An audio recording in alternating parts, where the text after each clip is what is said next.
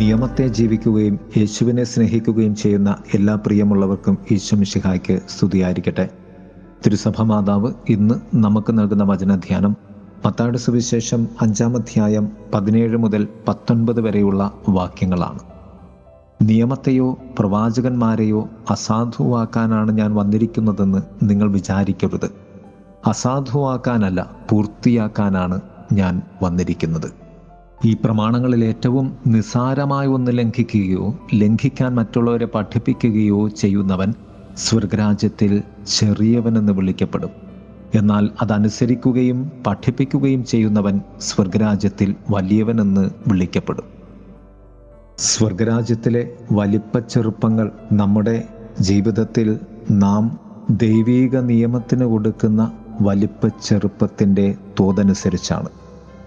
ഈ വചനഭാഗത്ത് ചെറിയവൻ എന്ന വാക്കിന്റെ ഗ്രീക്ക് മൂലപദം ഇലാക്കിസ്തോസ് എന്നാണ്. അതിന്റെ അർത്ഥം അന്തസ്സിൽ ഏറ്റവും താഴ്ന്നത് ഏറ്റവും ചെറിയ പ്രാധാന്യമുള്ളത് യാതൊരു പ്രാധാന്യവും ഇല്ലാത്തത് എന്നൊക്കെയാണ്. എന്നാൽ വലിയവൻ എന്ന വാക്കിന്റെ ഗ്രീക്ക് പദം മേഗാസ് എന്നാണ്. അന്തസ്സിൽ ഏറ്റവും ഉയർന്നത് ഏറ്റവും ബഹുമാന്യമാർന്നത് അത്യുന്നതവും അത്യുത്കൃഷ്ടവും എന്നൊക്കെയാണ്. നാം സ്വർഗരാജ്യത്തിൽ എല്ലാ ക്രിസ്തോസ് ആകാനാണോ മേഘാസ് ആകാനാണോ ആഗ്രഹിക്കുന്നത്? മൂന്ന് തലങ്ങളിൽ ഈ ധ്യാനത്തെ നമുക്ക് ക്രമപ്പെടുത്താം. ഒന്ന് ശിഷ്യന്മാരുടെ പ്രതിഫലവും ശിഷ്യത്വത്തിന്റെ മഹത്വവും. യേശുനാഥൻ രക്ഷയെക്കുറിച്ചല്ല പ്രതിപാദിക്കുന്നത്. മറിച്ച് ശിഷ്യന്മാരുടെ പ്രതിഫലത്തെയും ശിഷ്യത്വത്തിന്റെ മഹത്വത്തെക്കുറിച്ചുമാണ്. നമ്മുടെ രക്ഷ വളരെ വിലയുള്ളതാണ്. അത് ദൈവത്തിന് തന്റെ സ്വന്തം പുത്രന്റെ ജീവൻ നൽകേണ്ടി വന്ന രക്ഷയാണ്. നമുക്ക് വേണ്ടി നമ്മുടെ രക്ഷയ്ക്ക് വേണ്ടിയാണ് അവിടുന്ന് മരിച്ചത്. നിയമവും പ്രവാചകന്മാരും ഈ രക്ഷയിൽ നമ്മെ നിലനിർത്തുവാൻ വേണ്ടി മാത്രമുള്ളതാണ്. ഒന്ന് പത്രോസിന്റെ ലേഖനം മൂന്നാമധ്യായം പതിനെട്ടാം വാക്യത്തിൽ ഇപ്രകാരം പറയും.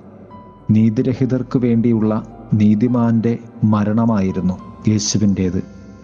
ശരീരത്തിൽ മരിച്ച് ആത്മാവിൽ ജീവൻ പ്രാപിച്ചുകൊണ്ട് നിങ്ങളെ ദൈവസന്നിധിയിലേക്ക് എത്തിക്കുന്നതിന് വേണ്ടിയായിരുന്നു അത്. ക്രിസ്തു നമുക്കായി രക്ഷ നേടിക്കഴിഞ്ഞു. ഇനി നാം ആ രക്ഷയിൽ നിലനിൽക്കുകയാണ് പരമപ്രധാനമായ നമ്മുടെ ഉത്തരവാദിത്വം. രണ്ട് ഈ രക്ഷയിൽ നാം നിലനിൽക്കുക.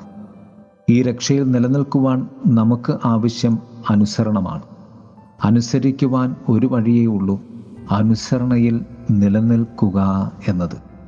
അത് സാധ്യമാകുന്നത് ക്രിസ്തു പണിത അടിസ്ഥാനത്തിൽ മേൽ നാം വിശ്വാസം പണുതീർത്തുമ്പോഴാണ്.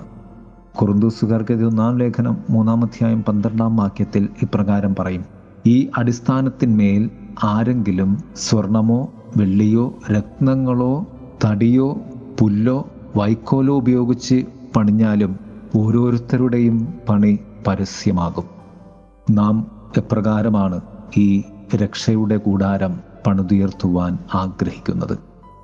മൂന്ന് നമ്മുടെ ഉത്തരവാദിത്വം. ക്രിസ്തുവിന്റെ പണിയപ്പെട്ടുകൊണ്ടിരിക്കുന്ന സഭയുടെ മക്കളാണ് നാം. പണിയുന്നത് നാം തന്നെയാണ്.